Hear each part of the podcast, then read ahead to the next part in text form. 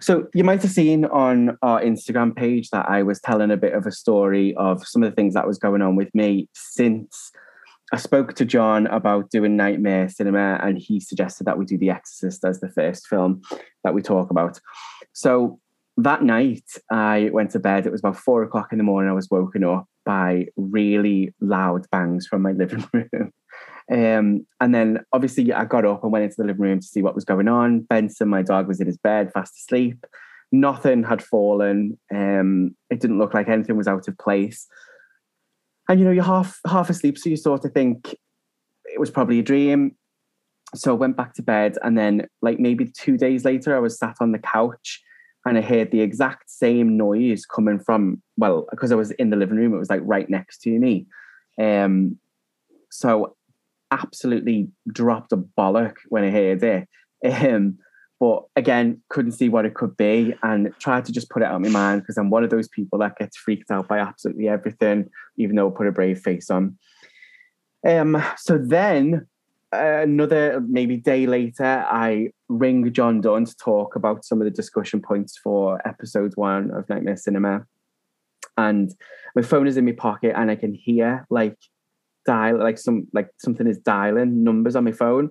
So I took my phone out and I've screenshotted it and it's up on our Instagram if you want to check it out. And the number 666 have been dialed um, on my phone while I'm on the phone to John Cameron, so, uh, to John Dunn. So if you can imagine what is then going on in my head. We're doing a podcast about The Exorcist, the banging going on, which happens in The Exorcist, and then 666 shows up on my phone. So obviously, I'm starting to get a little bit freaked out. Um, then a few days passed, I think we've recorded the podcast. Um, and then the next day, um, I'm brushing my teeth before bed, and the light on the landing starts to flicker. Um, so obviously to me, it's like, oh my God, my house is possessed. It's not like, or maybe it's the light bulb, like a normal person. Um, and then just last night, the bathroom light, which is a separate light to the landing light, obviously, just goes, it starts to flicker and just goes off. Like there's no pop um, or whatever happens when light bulbs go. Um, so I was like, oh, for God's sake and text John straight away, like, please help, send a priest. Um, and then I went to bed, thought no more of it, had Benson on the bed with me because I was terrified. And then this morning, the landing light starts flickering and won't produce a full amount of light. Like it's really, really, really dull. So anyway, um, I was like, okay, I'll have to go and change the light bulbs and see if that was the case. Anyway, the light bulbs must have gone. So the new light bulbs solved that problem.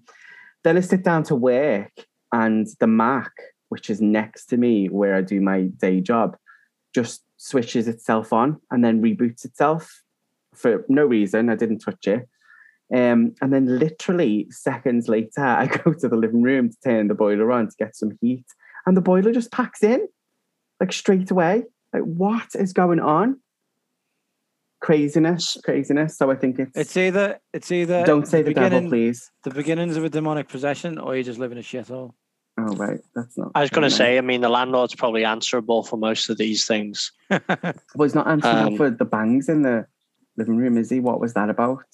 Come on. Might, might be, I don't know. I mean, I don't want to hazard a guess at what goes on in your living room after dark.